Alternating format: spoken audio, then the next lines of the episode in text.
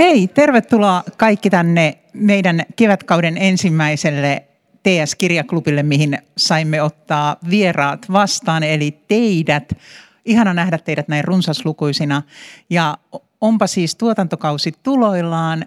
Meidän tämän päivän taiteilijat ovat siis itse asiassa jännittäneet koko päivän ja mykistäneetkin minut monta kertaa. Eli Laura Malmivaara, jonka me tunnemme näyttelijänä ja kuvataiteilijana tai tällaisena valokuvataiteilijana ja nyt sitten myös erinomaisena kirjailijana. Hän on tullut meille puhumaan vaitiromaanistaan ja sitten myös kaikesta vaitiolemiseen ja kuulluksi tulemiseen ja puhumiseen liittyvästä. Toinen vieraamme on, on häkellyttävä tällainen sanataituri Marjo Niemi, jonka kirja Kuuleminen on ehkä, ehkä nämä ovat syntyneet yhdessä jollain planeetalla. Vaiti ja kuuleminen sopivat niin hyvin yhteen. Kuuleminen on tällainen teos, joka oli viime vuonna Finlandia-palkintoehdokkaanakin. Te varmasti huomasitte sen. Ja Marjo Niemi on ollut usein, usein palkinto, palkintotsempaloissa mukana. Erittäin kiinnostava kirjailija. Sitten meillä on toi Tuomo Karhu ja pian me pääsemme juttelemaan näistä aihepiireistä. Tervetuloa.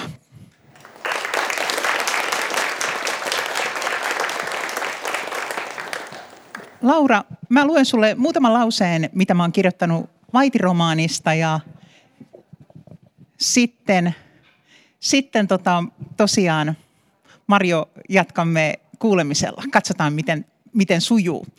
Vaitiromaanissa nainen, tämmöinen kahden tytön äiti, ajaa hajoavalla autolla perheensä kesämökille toipumaan rankasta ajasta. Yksi hänen perheensä jäsenistä, ex-aviomies, on pudonnut myrskyn silmään. Syytökset rankkoihin työtapoihin liittyen on tuotu julkisuuteen ja niistä syntynyt kohu on lyönyt tutun maiseman elämän yli kuin tsunami. Nainen, joka on ollut kohun keskellä julkisesti hiljaa, vetäytyy mökille miettimään toipumaan. Yksi kysymyksistä on, miksi hän pysytteli vaiti. Vastaus hahmottelee, hahmottuu vähitellen naisen ollessa siellä mökillä. Ja nyt Laura, mä kysyn sulla, sulta, että mikä sut sysäs kirjoittamaan tätä romaaniasi vaiti? No lyhyesti mä sanoisin ehkä, että sellainen oma vaikeus niin kohdata muita ihmisiä ja ehkä semmoinen oma ahdas henkinen tila oli vähän semmoinen sietämätön olotila ja mä oon kirjoittanut paljon enemmän kuin ehkä noin niin kuin voisi kuvitellakaan. Mä oon tehnyt paljon draamaa ja sellaista aikaisemmin ja kirjoittanut muutenkin usein sitä pahaa oloa pois. Ja jotenkin tuntuu, että tämä tarina tuntuu, se oli niin kuin pakko kirjoittaa. Se oli pakko saada tarinan muotoon, että mä uskalsin tehdä sen ylipäätään. Mä halusin siihen sen romaanin rakenteen ja muodon. Musta tuntuu, että se auttoi mua – sen y- ytimen äärelle, antoi semmoista vapautta ja voin sanoa, että nyt mä pystyn tästä kirjasta puhumaan vapautuneemmin, kun mä oon sen kirjoittanut. Kuulostaa vähän latteelta, e, kuulostaa vähän terapeuttiselta, mutta oli, oli se sitäkin. No en mä tiedä, jos on joutunut pussiin, josta happi loppuu ja kirjoittamalla kynällä saa tökättyä siihen reijän, että happi alkaa taas kulkea, niin ei se nyt latteaa ole. Se on itse asiassa varsin dramaattista ja on ollut vaikuttava lähtökohta kyllä vaikuttavat tarpeet on ajaneet sua, eli prosessoin, prosessointi ja muut, mitä nyt varmaan meitä kirjailijoita, itse asiassa kirjoittajia useinkin ajaa ja taiteilijoita. Itse asiassa Mario Niemen päähenkilö kuulemisessa on niin ikään pako, pakomatkalla. Hänen liittonsa rakoilee tässä kirjan alussa. Erilaiset asiat ja ihmiset, ihmisten väliset suhteet painavat hänen mieltään tämän kirjan päähenkilön. Mutta hän ei lähde siis mökille asti eikä millään vanhalla hajoavalla autolla, vaan hänen piilopaikkansa äh, löytyy vaatekaapista. Hän, hän tuota, vuoraa vaatekaapin tällaisilla hienoilla peileillä ja sitten hän muuttaa sinne asuntonsa vaatekaappiin, joka on myös taideprojekti.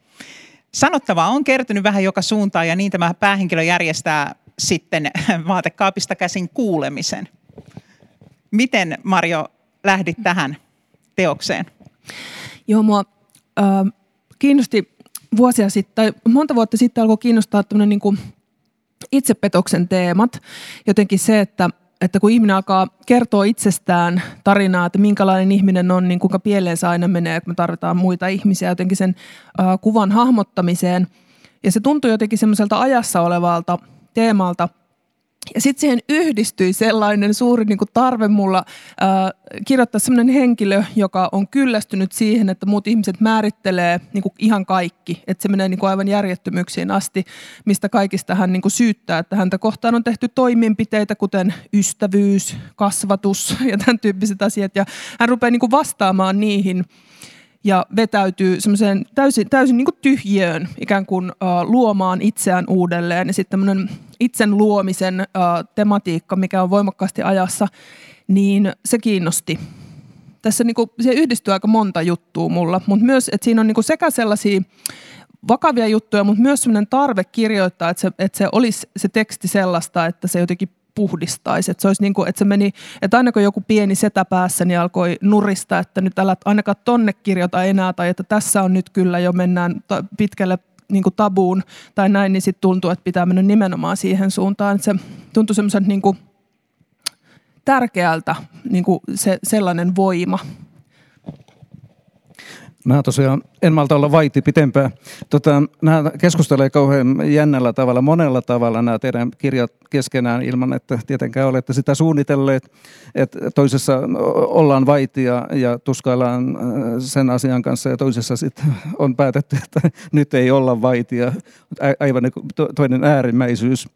Tota, miten Laura, sitten kun sä päätit tehdä tämän kirjan, niin oletko katunut sen jälkeen missä vaiheessa, että sä teit sen ja mitä siitä niin sit seurasi siitä kirjasta?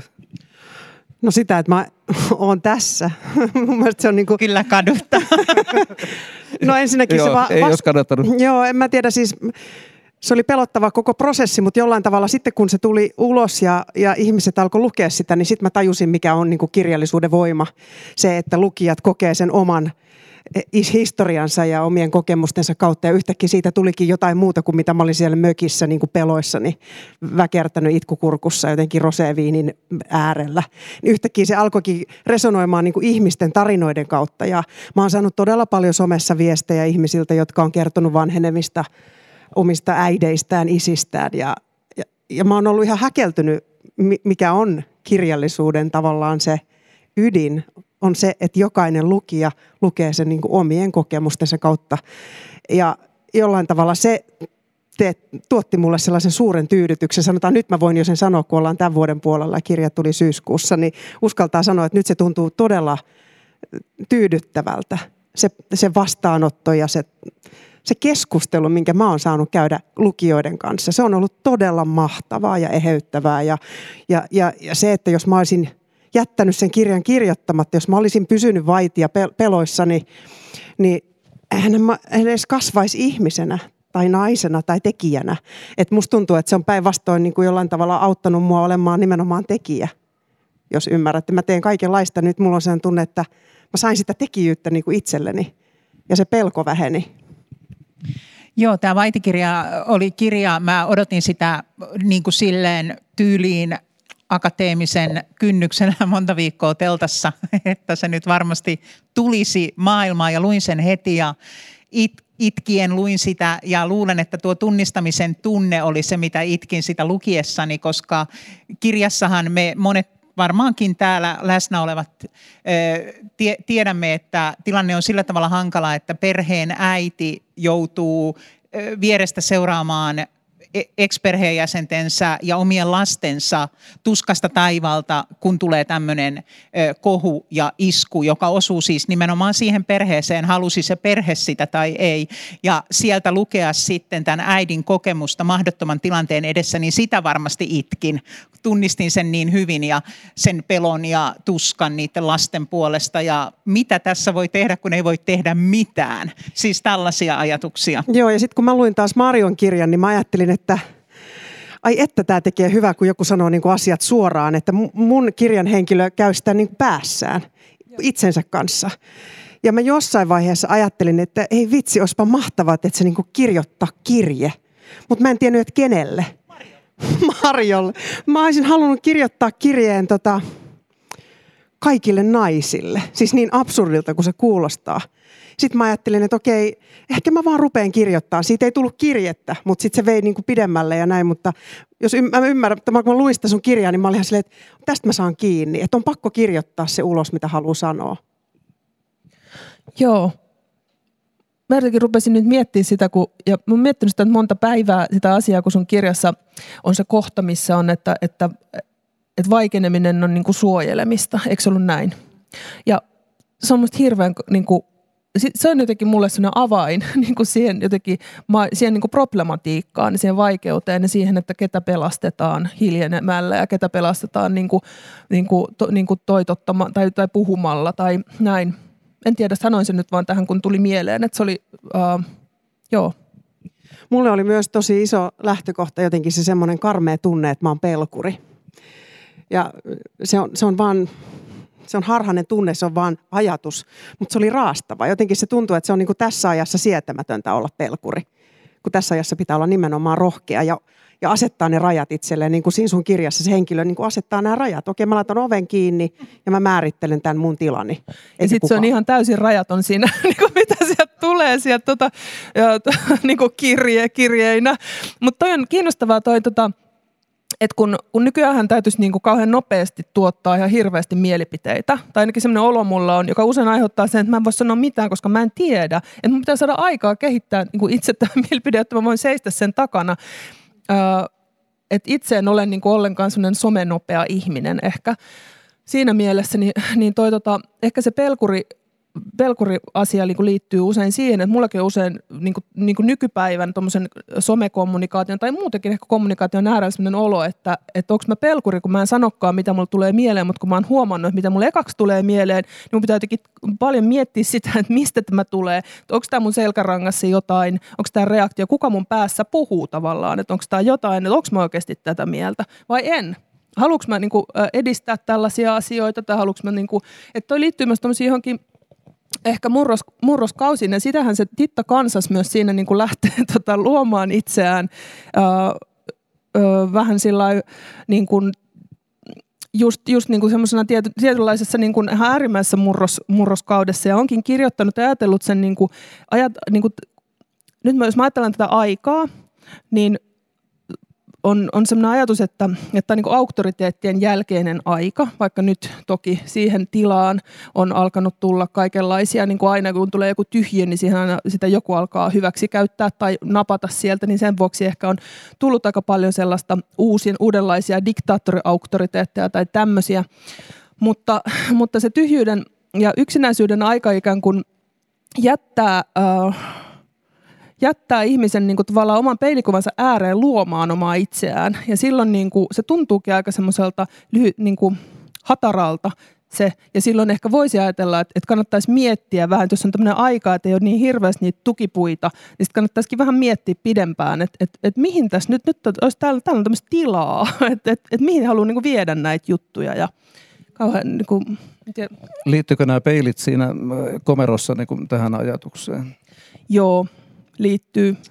Tota, Paul Verhegenillä on semmoinen, tota, joka on tämmöinen belgialainen psykoanalyytikko, hän on semmoinen hän on kirjoittanut paljon tästä asiasta ja on puhunut siitä, että tuntuu, että kun Jumala, aika Jumalan jälkeen ja tämmöisten niin uskonnon uh, luomien mm, laki, lakien ja tällaisten järjestelmien jälkeen mielestäni hyvä niin, mutta että, että ihminen on vähän niin kuin eksyksissä, että sitten se jotenkin se alttari löytyykin usein sieltä peilikuvasta ja sen vuoksi tämä onkin niin ulkonäkökeskeistä aikaa tai että, että jotenkin ka- kaikkea niin kuin, niin, että sieltä pitäisi löytyä se auktoriteetti. Ihan siellä... mahtavaa. Mä ajattelin, että ne on jotain tuommoisia tom, esteettisiä elementtejä. Kohta huomaan, että millainen nerokas ammattilukija täällä istuu. Mä aina lueskelen mutkat suoriksi. Se oli ihana, ihana siis taide, taideprojektiksihan se nimettiin siinä ja hyvin ymmärrän, että päähenkilö peilasi sieltä monenlaista maailman kulmaa. Ja mua jäi kiinnostaa äsken, sä sanoit Mario, että sitten kun sieltä kuulemistilanteesta eli siitä kun se päähenkilö puhuu, niin alkoi tulla tapuja vastaan. Niin sä aina välillä mietit, että ei vitsit, tapu, tapu, tapu, uskallanko käydä tähän käsiksi. Niin uskallisitko käydä kaikkeen käsiksi, mitä sieltä sun päästä tai sen päähenkilön päästä tuli? Öö, En varmasti, mutta en ole, olen varmaan sitten sumuttanut ne hetket päässäni, enkä ole tota, en, en, en välttämättä ole, mutta tietenkin kirja pitää jotenkin rajata. Ja sitten öö, kyllä mä siinä niin kuin ajattelin se on, se on niin mahtavan karnevalistinen se hahmo, että kun se oli, se oli mahdollista niin kun tehdä mitä tahansa, että hän vaikka saa päähänsä, että hän menee mies, niin kun, että hän haluaa luostariin ja nimenomaan Valamon luostariin, vaikka hän on ikään kuin sukupuoltaan nainen, että hän haluaa sinne ja sitten hän niin kun, jotenkin alkaa kyseenalaistaa tällaisten niin kun, ylipäänsä sukupuolta, että mitä se sitten niin kun, mitä se sitten, että, että et, mi, niin, että onko sillä nyt niin merkitystä. Mutta että kaikki, mitä hänen päähänsä juolahtaa, niin hän niin kuin tavallaan toteuttaa sen ö, välittämättä siitä, että onko se jotenkin no, normin mukaista, mukaista tai mahdollista ylipäänsä. Mutta en varmasti kirjoittajana ihmisenä aina me suojellaan jotain, eikä kaikkea voi, voi, voi ehkä joka kirjas myöskään ottaa käsittelyyn. Mutta kyllä mä ainakin huomasin itsekin Valamossa käyneenä rauhoittumassa. Nimenomaan mä oon ollut niitä rauhoittujia jotka on siellä kolme päivää käynyt jotenkin sille olemassa itsensä kanssa ja sitten tulee uusina ajatuksia ulos. Kun mä lu, luin sitä, mä olisin, että apua, tämä iski nyt kyllä niin kuin muuhun. Mun täytyy sanoa, että mäkin olen yhden yön valamossa, mutta se oli vähän niin kuin ja mua jäi vähän harmittamaan, ettei sitä saada sunnuntaina ostaa viiniä. Laura, mun on kysyttävä sulta tuo tapukysymys myös, koska se tietenkin kauheasti kiinnostaa taiteessa, että mihin me ja mistä syystä me niitä rajoja vedetään. Ja mä koen, että Vaiti oli monella tavalla – monen asian ytimessä. Mutta sitten mä tarkkaan ottaen itse, kun mä oon nyt ollut vihan, vihan kanssa tekemisissä tässä monta vuotta, niin, eli kirjoittanut siis vihaisia kirjoja, niin mietin, että musta siellä oli todella, todella vähän vihaa siellä sun, sun vaitissa. Ja tämä käyköön johdantona, että mä olin huomaavinani, että jotain siellä on aika vähän. Ja nyt mä kysyn sulta, että jätitkö sä jotain, mitä tahansa tietoisesti pois sieltä? Varmaan jätin Joo, oli aiheita, jotka oli yllättävän vaikeita ja on ollut vaikeita melkein tästä kirjasta puhuessakin. Ystävyys oli sellainen, mikä olikin aika vaikea tarttua jostain syystä. Mitään työkuvauksia tai semmoista ammatillista mä en sinne halunnut. Mä halusin sen rajata nimenomaan hyvin yksityiseksi ja sellaiseksi tiukaksi, koska mä en halunnut, en, en vaan kerta kaikkiaan halunnut mennä minnekään elokuvan tekemisen tai teatterin tekemisen maailmaan tai minnekään sinne. Se oli varmaan ehkä semmoinen varotoimenpidekin, se olisi ollut liian vaikeaa.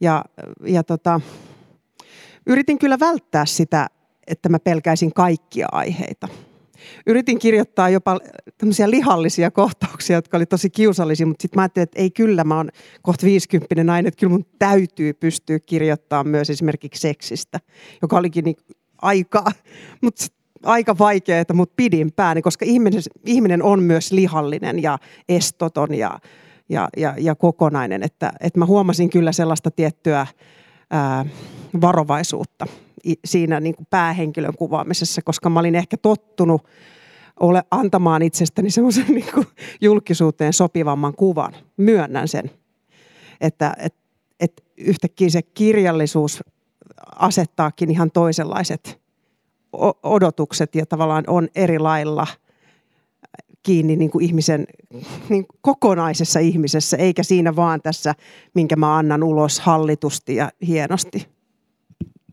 mulla oli ehkä tietynlaiset odotukset silloin ennen kuin mä luin tämän kirjan, että mitä, mitä tulemaan pitää ja mäkin ehkä yllätyin siitä, että se oli aika paljon kaikkea muuta kuin, kuin se mun ennakko-odotus ja varmaan aika monen muunkin ennakko-odotus.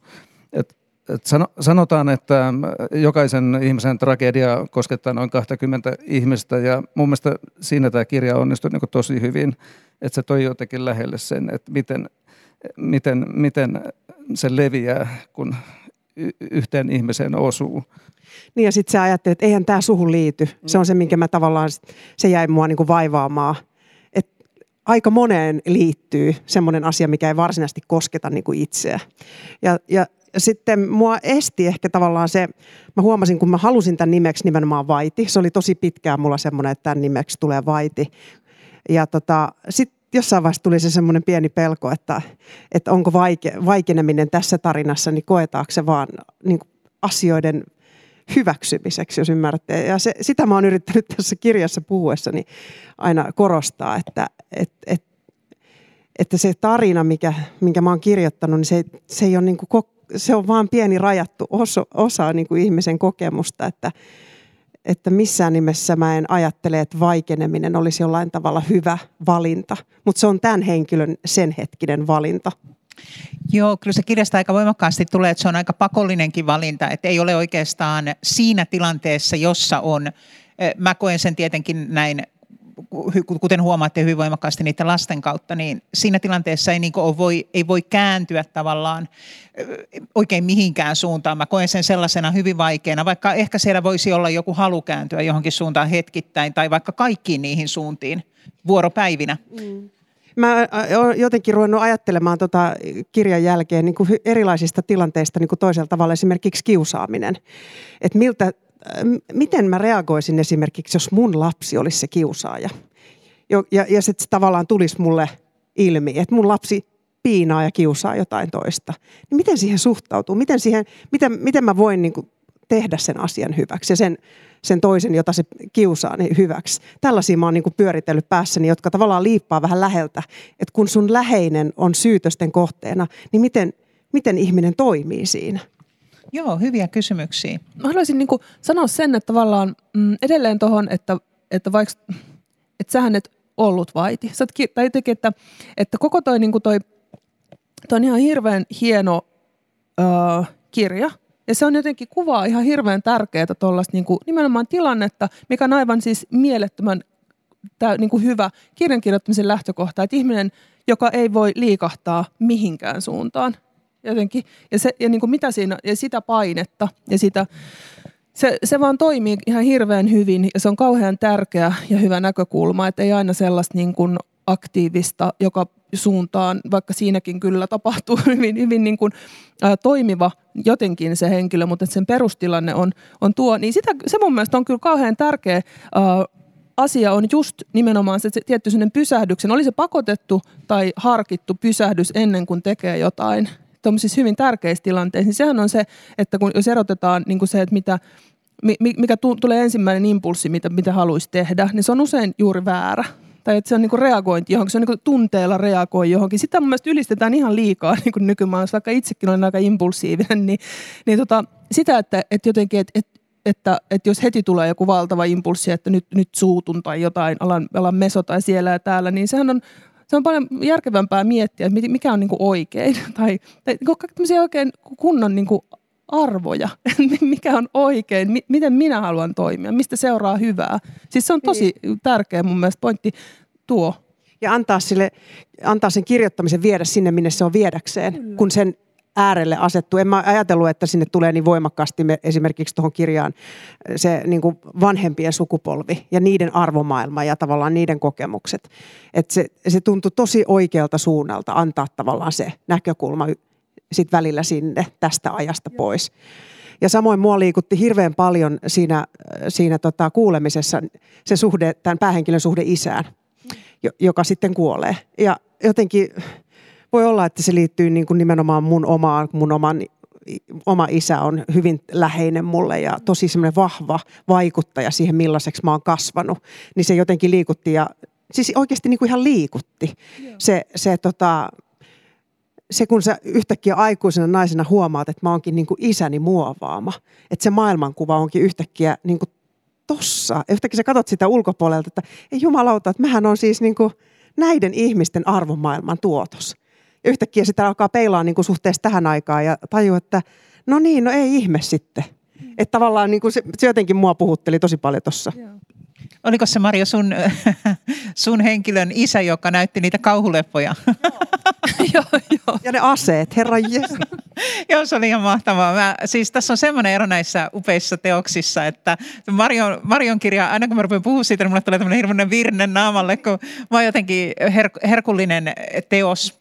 Se on, se on raivokkaanakin herkullinen, eli, eli se tavallaan ö, saattaa kyllä, siis on siellä kosketuskohtia ja se koskettaakin, mutta sitten se vielä helpommin naurattaa. Tämä vaititeos ehkä on sillä tavalla aika kipeä, että se ei päästä ehkä siitä si, siinä ei niin kuin huomaa nauramansa kovin montaa kertaa, ehkä muutaman kerran kyllä, mutta, mutta näin. Eli, eli Marion, Marion teoksessa ihailin sitä räävitöntä paloa ja mua huvitti se, kun äsken sanoit, että oot aika impulsiivinen, mutta ei voi mennä huutaa esimerkiksi varmaan someen kaikkea, niin nyt kuitenkin huusit tuon kirjan verran. kirjan verran. Mikä sulla siinä sen huudon ytimes vielä oli? Mä vielä kertaisin sen, että miksi se henkilö niin kuin halusi nämä tulla kuulluksi? Mikä tämä kuuleminen oli? Niin, se lähtee siis siitä tilanteesta, että että tämmöinen niin kuin keski-ikäisehkö naisihminen äh, kokee joutuneensa nurkkaan elämässä ja päättää, että nyt sai olla viimeinen kerta tai että saa olla viimeinen nurkka.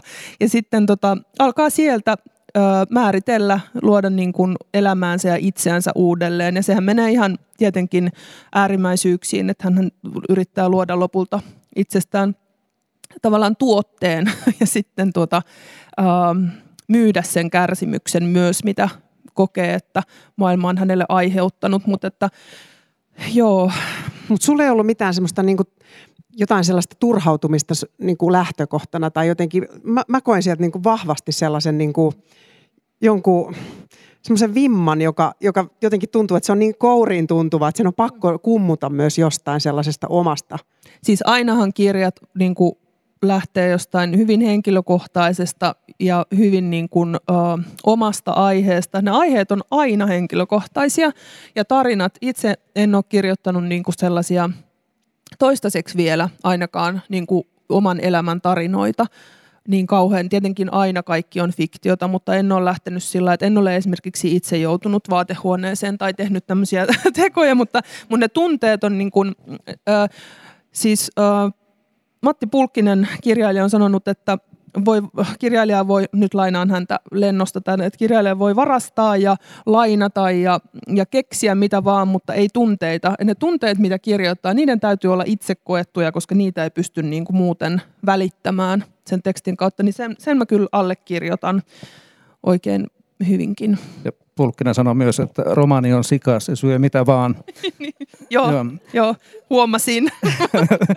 tota, Tämä kuuleminen on, on myös ihan termi, joka tarkoittaa tietynlaista tapahtumaa. Haluaisitte siitä vielä kertoa? Minusta se oli aika hauskasti kuvattu siinä kirjan alussa. Joo, se liittyy semmoiseen niin kuin ihmisen valtaan niin kuin vaikuttaa asioihin. Itse olen ollut elämässäni muutamissa kuulemisissa ja ei niistä ole mitään seurannut. Eli tavallaan tämmöinen niin kuin rituaali, että järjestetään jokin kuuleminen, jossa kysytään vaikka, vaikka tota, ö, tarkoitan siis tällaisia... Mm, vaikka että kysytään joltain yhteisöltä, että mitä olette nyt sitten mieltä siitä, että tähän nyt tulisi vaikka moottoritie tähän teidän asuinalueen läpi ja, ja sitten ihmiset saavat purkaa sitä tunnetta, mutta se ei lopulta ihan hirveästi vaikuta mihinkään.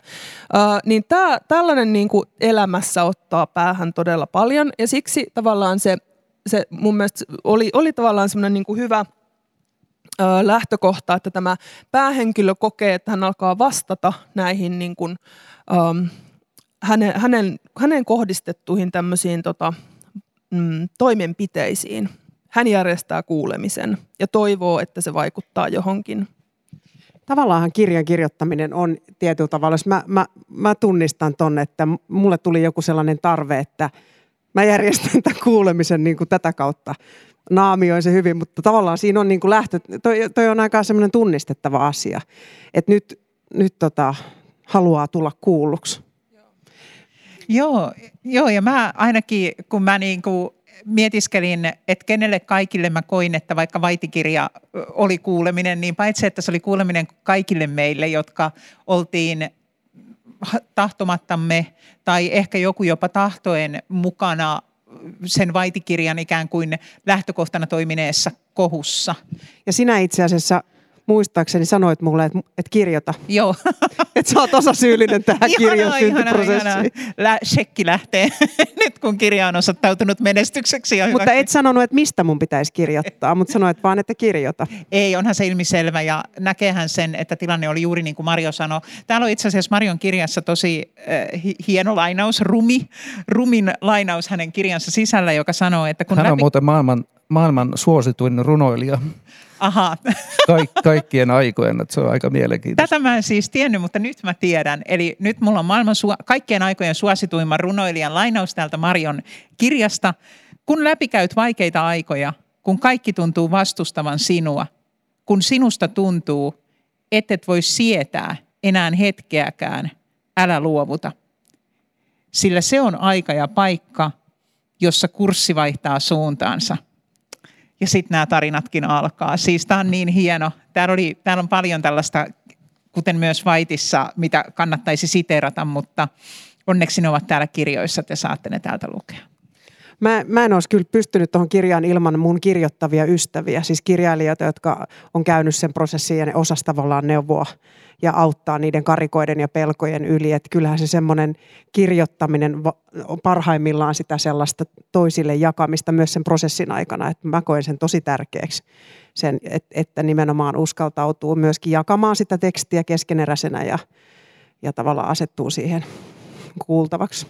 Mä kysyisin teiltä tämmöiset kysymykset vie teidän teosten maailmaan liittyen. Ja sitten mä kysyisin, tai voidaan Tuomon kanssa siirtyä vielä vähän tuohon nykymaailman tapaan tulla kuulluksi tai yrittää tulla kuulluksi puhumaan siitä, mutta haluaisin molemmilta vastauksen tähän kysymykseen, että kun te sitten lähditte tälle kuulemisen, kuulemisen polulle, niin mitä te löysitte näiden kyseisten teosten kanssa. Eli, eli Laura, mikä sulle oli se isoin juttu, mitä sä löysit vaitia tehdessä ja sama Marjolle, että mitä sä löysit, kun sä teit tätä kuulemista? On tosi vaikea kysymys. Öö, tavallaan se, mitä mä löysin, niin se on tuossa kirjassa, koska mä lähden kirjoittaa aina sillä niin kohti, tai jotenkin, että ei, ei mulla ole mitään kauhean selkeää mielikuvaa siitä, että mitä mä olen tekemässä. Ja mä ajattelen, että mä täällä, niin kuin, että mun ammattini on se, että mä täällä elän. Ja sitten mä niin kuin kanavoin tätä, niin kuin, mä itse jotenkin koen. Ja, ja ne asiat, mitkä mulla alkaa... Uh, pyöriä mielessä, niin siinä on jotain niin kuin järkeä ja että mä koitan sen mahdollisimman hyvin uh, ilmaista ja elää mukana ja ajatella ja tuntea niin kuin sitä kirjoittaessa mukana ja käyttää itseäni niin kuin yhtenä tämmöisenä tänä aikana elävänä ihmispintana siinä jotenkin uh, kirjoittaisi, mutta että, että tavallaan se, mitä mä löysin, niin se on tuossa kirjassa kaikki. Että no, se on siellä kyllä löydettävissä. Löysin itseni myös tilanteesta, jossa piti kirjoittaa stand-up käsikirjoitus, hyvin huono sellainen. Se oli tosi vaikeaa ja ja tota, mä luulen, että hyvän kirjoittaminen olisi ollut ihan yhtä vaikeaa, ellei vaikeampaa, koska... Mutta se oli niin huono, että se oli oikeastaan aika hyvä. no sitä siihen mä pyrin, mutta voi, siis tämä oli jotain niin järkyttävää. Mä mitään, mikään ole niin vaikeaa koskaan kuin sen kirjoittaminen. Ja kun sen sisältyy se jatkuva häpeän tunne, kun elää sen henkilön kanssa sitä ja niin kuin, ähm, mä kirjoitin sen todella monta kertaa. Se oli ihan viime tipassa valmistui toi versio. Onneksi. Muut oli huono, vielä huonompia. Mitähän mä vastaisin tähän kysymykseen? Hmm. Mä löysin ehkä itse sellaisen tietynlaisen niin kuin rauhan. Että mä olin aika vihanen ja patoutunut sitä aloittaessani jollain tavalla. Ja nyt, nyt musta tuntuu, että se, se möykky on niin kuin sulanut. Ainakin mulle itselle se oli semmoinen löytö. Ja, ja tota, ehkä siinä mulle itselle jotenkin vahvistui se mun jotenkin tarve havainnoida sanotaan näin, että kun mä kuvaan ja, kuvaan ja teen kaikenlaista, niin sitten se ainakin mussa vahvistui vielä, tarkentui. No se on molemmissa hyvin jotakin, koko ajan mä ainakin, kun mä luin niitä, mä kuulin taustalla semmoisen somehälyn, ja, joka on kaikkien meidän taustalla, taustalla koko ajan. Ja jos ajattelee vaikka tuota Vaiti-romaania, siinä on hyvin sympaattinen tämä äidin hahmo, joka sanoo, että hys, ja, ja jotenkin sit, sitä lukiessa esimerkiksi mä ajattelin, että, että just näin pitäisi sanoa aika monelle tulla somessa, tai ainakin niitä pitäisi niin tosiaankin miettiä vähän aikaa, aika, aikaa ennen kuin sanotaan jotain, että, että se puhuminen ja, ja asioiden kertominen ei itsessään vielä ole oikeastaan yhtään mitään, niin kuin sitten tässä sun kirjassa tämä henkilö toteaa, että hän kävi kahdeksan vuotta terapiassa ja siitä ei ollut mitään apua että tota, et, et, tämmöistä se on, että tavallaan koko some on sitä, sitä että semmoisia kuuntelemisia.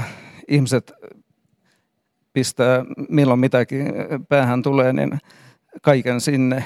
Ja siitä tulee koko ajan valtavalla syötöllä. Ja totuus, todellisuushan on se, että kukaan ei kuuntele, ellei siellä satu olemaan joku onnenkant, käänteinen onnenkantamon, josta tulee skandaali. Kun toi on just se, että se harhainen kuva siitä, että on enemmän puhetta ja, ja kes- tai enemmän ääntä ja puhetta kuin koskaan, niin silti tuntuu, että sitä dialogia ei välttämättä olekaan niin paljon. Että se on vaan sellaisia niin kuin sarjamonologeja.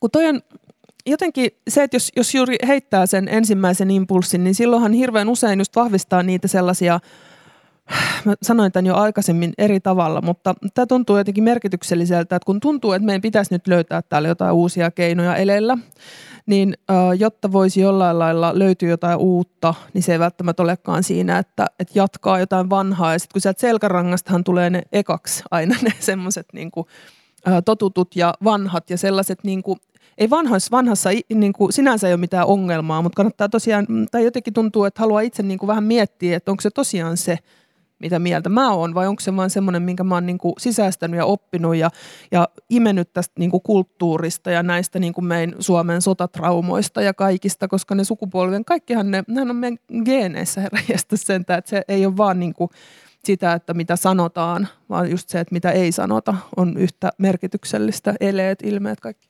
Kun te molemmat olette niin kuin draaman ammattilaisia myös, niin kyllähän tämä, tämä somekulttuuri, jos mikä on sitä, että esitetään koko ajan niin kuin niitä mielipiteitä, mitkä tiedetään, että nämä otet, näistä saa kiitoksia.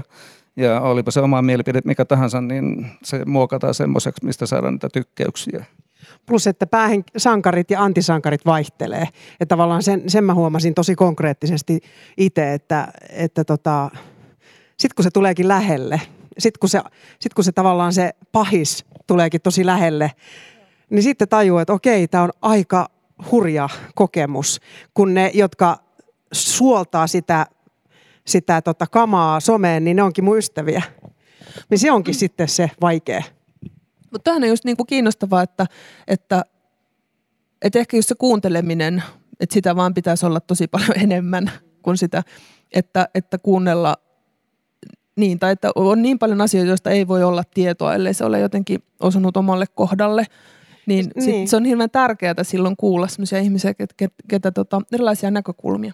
Nimenomaan, mutta onko media sitten se paikka kuunnella no erilaisia ei, näkökulmia? Ei, ei välttämättä. Eikä pelkästään sosiaalinen media, vaan siis myös ihan media. Niin. Onko media oikea paikka ää, tulla kuulluksi? Joo, tämä on hirveän hienoa keskustelua, kun me eletään tämän keskellä. Me ikään kuin aamusta iltaan eletään tämän, näiden ilmiöiden kanssa. Onko tässä nyt 15 vuotta, kun some Suomessakin nosti, nosti itsensä olemassa olevaksi, niin tämä on hirveän jännä. Ja mä oon ehkä kokenut itse niin juuri, mä kanssa opetan vaikuttavaa ja vakuuttavaa kirjoittamista tuo yliopistolla ja sillä tietenkin olisi tarkoitus just vaikuttaa ja vakuuttaa, että mikä se kanava nykyään on ja mikä on myös se lievepinta ja mä koen samantyyppisiä havaintoja tein tavallaan kuin Laura, että sitten kun tunteekin ne ihmiset, jotka tavallaan joutuu someryöpyn ikään kuin ytimeen, niin se ryöppy tuntuu se tuntuu todella tsunamilta ja se tuntuu... Oli se ydin mikä tahansa niin, tavallaan. Nimenomaan. Nyt, niin. Eli, eli huolimatta siitä, onko se siis oikea tai väärä ryöppy, niin, niin se on niin kuin valtava se voima. Se on niin kuin monsters ball, semmoinen niin kuin tavallaan itse se on vähän niin kuin Lernan hydra, eli kun se lähtee liikkeelle se pallo, niin siitä voi tulla tosi iso. Ja tämähän on siis somen mahdollistama ilmiö. Ei tällaista ollut aikaisemmin. Ja tämä on ehkä semmoinen kuulluksi tulemisen kääntöpuoli, että okei, tuleeko siinä kuulluksi? Kyllä ehkä tulee, mutta mitä siellä kuullaan lopulta? Ja mitä sitten joskus, siis nyt en puhu edes meidän tämän päivän kirjoista ja muusta, vaan mitä jos se joskus se viesti ei olekaan ihan oikea, mikä on lähtenyt pallon tavalla siellä somessa vyörymään ja se kuullaan, mutta me kuullaankin tavallaan vähän väärää asiaa. Nämä on hirveän pelottavia asioita nykyajassa ja musta nämä on ihan todellisia. Mutta se, että onko niinku media, kun sä sanoit Laura, että onko media niinku oikea öö, paikka tulla kuulluksi, niin kyllä, kyllä niinku, se, se täytyy lisätä, että et onhan medialla ihan valtava valta. Jota, jota tässä on monin tavoin sanottu ja on kyllä tosi tärkeää, että siellä mediassa, niin kuin, että media ymmärtää valtansa ja että se, että ketä nostetaan, ketä siellä on, kenelle annetaan ääni ja paikka, ketä täällä on nyt vaikka täällä. Että me ollaan nyt, meillä on tämmöinen puheen, me ollaan, Te tulette me, kuulluksi nyt. nyt. Me, me, tulemme nyt kuulluksi. Niin, että ketä, totta. ketä tällaisissa paikoissa on ja, ja tota, millaisia mielipiteitä ja kaikki on se ihan kauhean oleellista, että erilaisten, On. niin kuin, sillä on todella paljon myös, myös tota valtaa sosiaaliseen mediaan, niin kuin medialla mun mielestä, että miten, miten oh, Totta. toi- Ky- kyllä mäkin sen niin kuin tajuan, että et ei munkaan kirjaa olisi tosi moni lukenut, ellei mä olisi saanut siitä mediassa myös näkyvyyttä. Mä ymmärrän sen niin kuin, tavallaan sen mekanismin, että siinä on erittäin, niin kuin, mulla on mahtava mahdollisuus, että jos se asia, minkä mä haluan tulla kuulluksi, on siellä mun kirjassa, niin kuin sä sanoit, että tavallaan, että siellä on se, mikä mä haluan sanoa. Mutta sitten joutuu käymään se lieve, tämän niin kuin mediarumpa läpi, sitten luet sitä sun haast- luet haastattelumassa, että oh, tämä on just se, mitä mä en halunnut. Ja silti mä tiedän, että se saa niin kuin sata ihmistä ostamaan ja lukemaan sen kirjan, mitä mä halusin. Että se on niin semmoinen niin kummallinen vyyhti, että miten siitä selviää kuivin jaloin. Mutta siinä on, siinä on sekin, että niin kuin itse, itse niin kuin median äh, toimittajana äh, usein huomaa sen, että, että sit medioita käsitellään jotenkin, että ne on kaikki sitä samaa. Ja mulla on ihan sama turhautumista jatkuvasti ja mä kiroilen, että mitä ihmettä nämä kirjoittaa tuolla lehdessä ja niin edelleen. Varsinkin tätä keltaista lehdistöä. Et, et tota, kyllä mä usein on sellainen olo, että mä en koe olevani ollenkaan samalla alalla kuin monet muut toimittajat. Ja okei, tota, ehkä ollaan ja en, en ole varmaan yhtä parempi, mutta niin kuin, en, mä, en mä pysty samastumaan läheskään kaikkeen. Ja, ja meinaa vaan sitä, että, että se media, sekin, että media aina käsitellään niin kuin yhtenä möhkäleenä, niin sekin, sekin musta tuntuu niin kuin hirveän väärältä.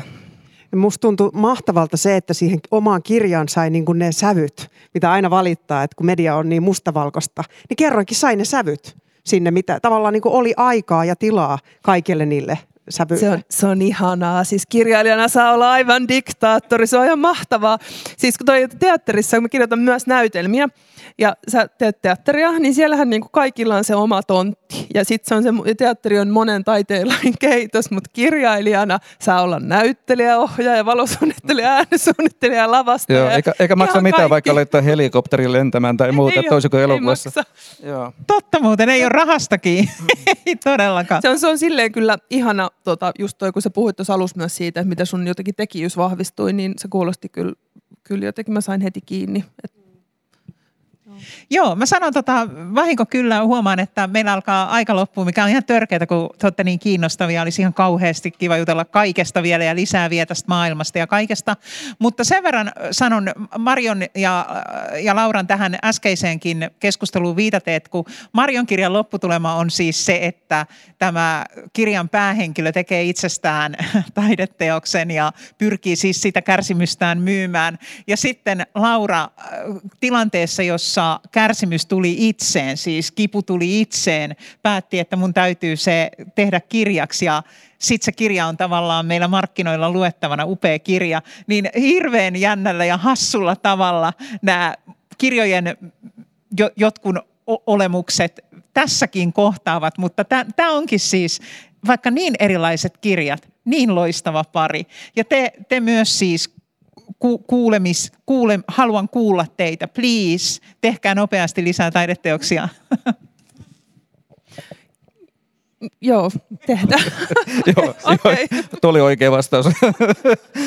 Vähän oli epävarma, mutta oli se silti vastaus, Mut- joo. Mun täytyy sanoa vielä tuon ihan nopeasti, että, että se ehkä liittyy myös muuhun kuin taiteen tekemiseen, se, tota, se asia siinä omassa kirjassani, että, että kaikkihan me taiteilijat käytetään niitä omia tunteita ja niitä kipukohtia niin kuin, tota, semmoisena ihmeellisinä kärsimyssiemeninä, josta me uutetaan näitä tuot, tuottehia, eli näitä, ta, tätä taidetta. En kutsu sitä siis tuotteeksi, vähän tuossa lainausmerkein kehystin tuon sanan, mutta joo.